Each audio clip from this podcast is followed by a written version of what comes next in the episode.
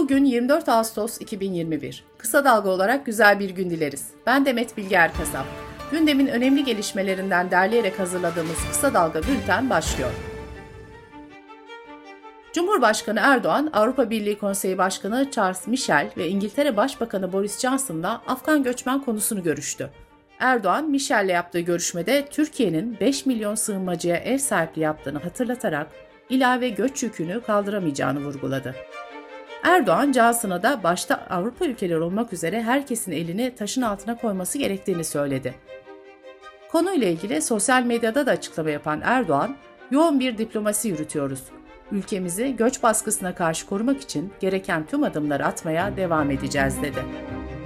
Dışişleri Bakanlığı İngiltere basınında yer alan Afgan mülteciler için Türkiye'de iltica başvuru merkezi kurulacağı yönündeki haberleri yalanladı. Açıklamada hiçbir ülkeden böyle bir talep gelmediği, gelse de kabul edilemeyeceği belirtildi. CHP lideri Kemal Kılıçdaroğlu ise Dışişleri Bakanlığı'nın açıklamasının ardından sosyal medya hesabından bir mesaj paylaştı. Kılıçdaroğlu, Millet İttifakı karşı çıkmasa ülke çıkarlarını korumak aklınızdan dahi geçmiyor. Antepli A4 Bakanlığı'na dönüştünüz dedi. Adalet Bakanlığı Boğaziçi Üniversitesi öğrencilerinin tutuklanması ile ilgili Anayasa Mahkemesi'ne gönderdiği cevapta İslam dini literatüründe eşcinselliğin ve benzeri cinsel yönelimlere dair imgelerin yasak ve haram olduğunu belirtmişti. 13 Sivil Toplum Kuruluşu Adalet Bakanlığı'nın cevap yazısına tepki gösterdi. Ortak açıklamada devlet kurumları anayasaya ve laik hukuk kurallarına uygun davranmak zorundadır. Adalet Bakanlığı'nın yazısını vahim ve tehlikeli görüyor, reddediyoruz denildi.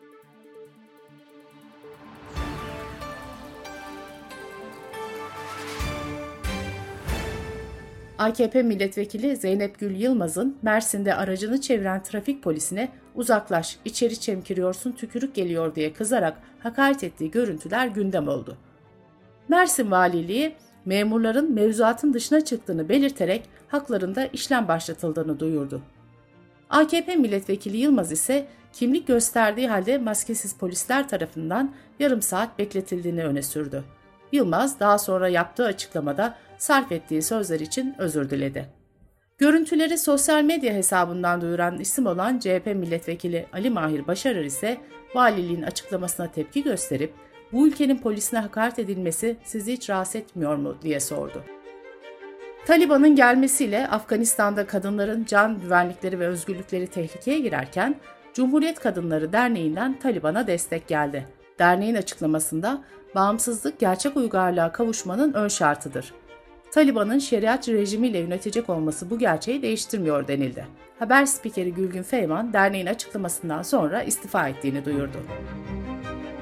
İstanbul Esenyurt'ta boşanmak istediği eşi Alper Tasalı tarafından silah zoruyla kaçırıldığını ve şiddet gördüğünü belirten Fatma Yasak, yaşadıklarını Twitter'dan yazarak ölmek istemiyorum dedi. Binlerce kişi Yasak'a destek verdikten sonra gözaltına alınan Alper Tasalı tutuklandı. CHP milletvekili Sezgin Tanrıkulu, Fatma Yasak'ın sosyal medya çağrısıyla şiddet faali erkeğin tutuklanması ile ilgili şu değerlendirmeyi yaptı.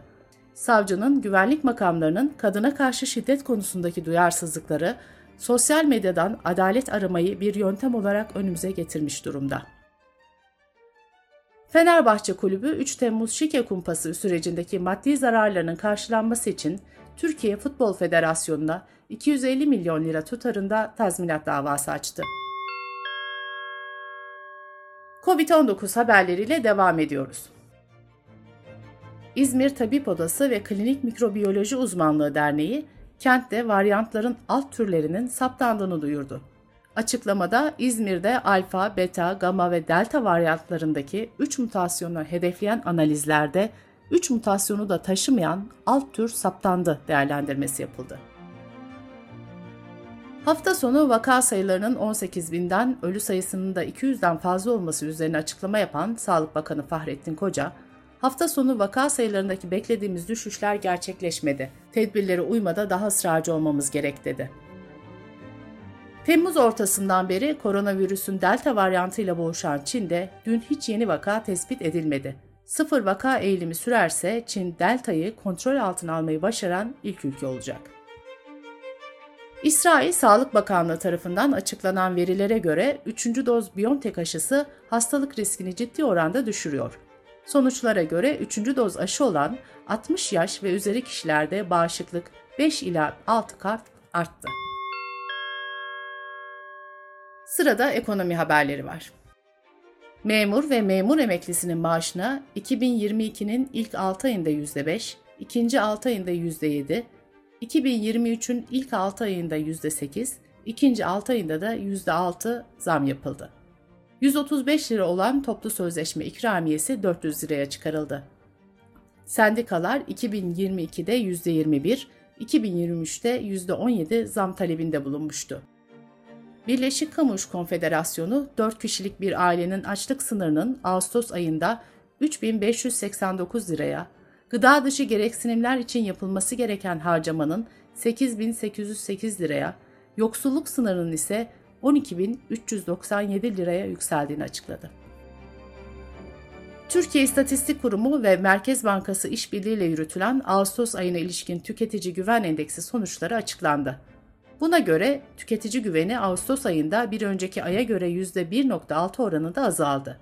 Temmuz ayında 79.5 olan endeks Ağustos ayında 78.2'ye geriledi.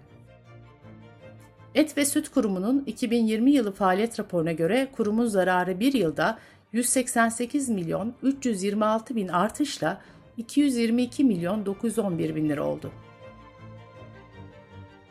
Devlet Su İşleri Genel Müdürlüğü tarafından Taşra Teşkilatı'nda istihdam edilmek üzere 2005 kadroya sürekli işçi alınacağı açıklandı. Enerji Piyasası Düzenleme Kurumu akaryakıt bayilerinin tabelaya yazdıkları fiyat ile pompa fiyatının birbirini tutmadığına yönelik iddialar üzerine inceleme başlattı. Kültür ve Turizm Bakanlığı verilerine göre 2021 yılı Temmuz ayında gelen yabancı ziyaretçi sayısında geçen yılın aynı ayına göre %367 artış oldu. Bununla birlikte pandemi öncesindeki 2019 yılına göre yabancı turist sayısı %34 düştü. Dış politika ve dünyadan gelişmelerle devam ediyoruz. ABD askeri birliklerini 31 Ağustos'a kadar Afganistan'dan tamamen çekmeyi planlıyordu. Ancak ABD Başkanı Joe Biden, tahliyeler nedeniyle Amerikan askerlerinin çekilme sürecinin uzatılma ihtimalini askeri yetkililerle görüştüklerini söyledi. Taliban sözcüsü Süheyl Şahin ise yabancı güçlerin çekilmesinin kırmızı çizgi olduğunu söyledi.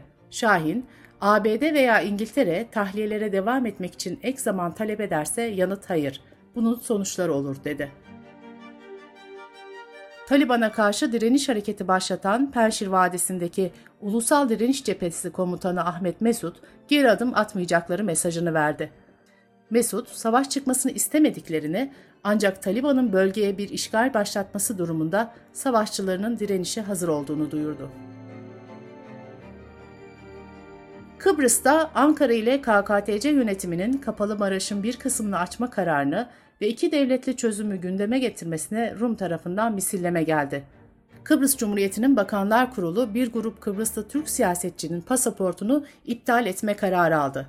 Kıbrıs basını pasaportları yenilenmeyecek isimlerin arasında KKTC Cumhurbaşkanı Ersin Tatar'ın da bulunduğunu yazdı. Belçika'da hayvanları öldüren ya da kötü muamelede bulunanlar 10 yıla kadar hapis ve 1.6 milyon euro kadar para cezasına çarptırılacak. Bültenimizi kısa dalgadan bir öneriyle bitiriyoruz. Afganistan üzerine araştırmalar yapan Doktor Zeynep Tuğba Sungur, Mücahitler döneminden günümüzdeki Taliban'a kadar Afganistan tarihini agah hazır anlattı. Kısa Dalga.net adresimizden ve podcast platformlarından dinleyebilirsiniz. Gözünüz kulağınız bizde olsun. Kısa Dalga Medya.